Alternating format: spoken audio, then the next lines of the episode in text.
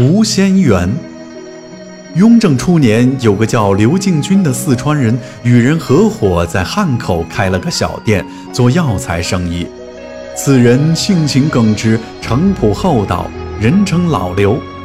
可这老刘经商却不善谋划，所以经常被同伙所欺骗算计。但是他心存善良，即便事后得知，也不以为意，往往宽宏大量，不予计较。有一天早晨，他正在殿中洒扫庭除，忽听环佩叮咚作响，抬头一看，一个年约二八的女子翩然而入。只见她朱唇皓齿，眉目如画，穿一件杏黄上衣，一袭拖地翡翠长裙，真是体态轻盈，婀娜多姿。老刘以为来了客人，正待上前招呼，美女却对他看都没看一眼，径直上了店中的二楼。这二楼本是储藏货物的隔间，平时并无人居住。老刘非常疑惑，以为是同伙找了一个女子来戏弄他，于是上楼梯准备去问问。结果刚上二楼，却发现隔间除了堆的货物之外，并无半个人影。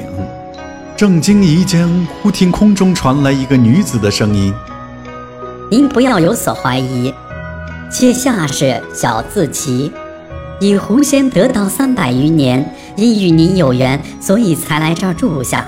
请您每日以白饭一碗来供奉我，当有回报。”老刘眼见如此，一听这话，更无疑义，当下便承诺下来。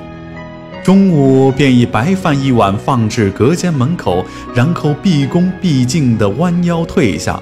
到晚上上二楼取碗，发现碗里的饭已经不见了，碗中还多了几块碎银。老刘大为惊喜，心中愈加敬畏。第二天便将隔间的货物搬下来，另置他处，再将隔间打扫得一尘不染，如同前日一样。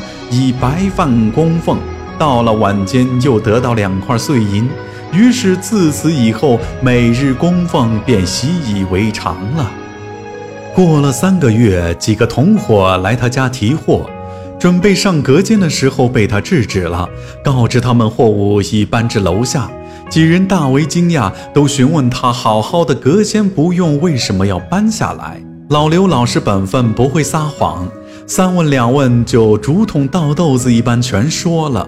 几个同伙一听，大为诧异，均想还有如此好事，心中不信，非要亲眼看看。眼见老刘将一碗白饭送了上去，到了下午，几人不让老刘上去收碗，而是他们几个跑了上去拿碗。结果到了隔间门口一看，碗中仍是白饭，并无什么金银。几人相对大笑道：“想必你这老刘是想发财想疯了。”于是将碗中饭倒掉了，才下来。等下来给老刘一说，老刘大惊失色道。你们对大仙怎敢如此不敬？几人大笑，愈加觉得老刘是得了失心疯。老刘也不理会他们，自顾自的一边说话一边上楼查看。待他到了楼上一看，碗中白光灿灿，仍如以前放着几块银子。几人等老刘将碗拿下来一看，不由目瞪口呆，不知所以。愣了一愣，心中均想。凭什么我们上去什么都没有，而他上去却是银钱？这样的好事怎么就让他遇上了？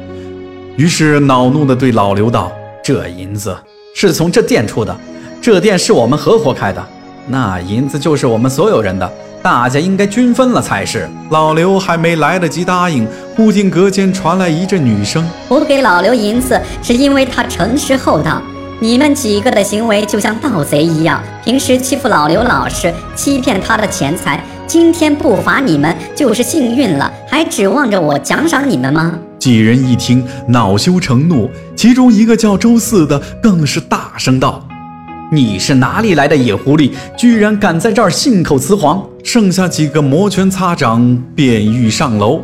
忽听二楼女子厉声道：“你们几个贼子，再敢胡说，那就试试我的厉害！”说完，便轰然一声，一块石头从二楼落在几人脚前，将地面的土砖砸为两半。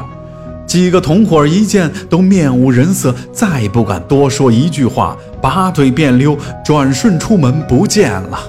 想听下集就请点个关注吧。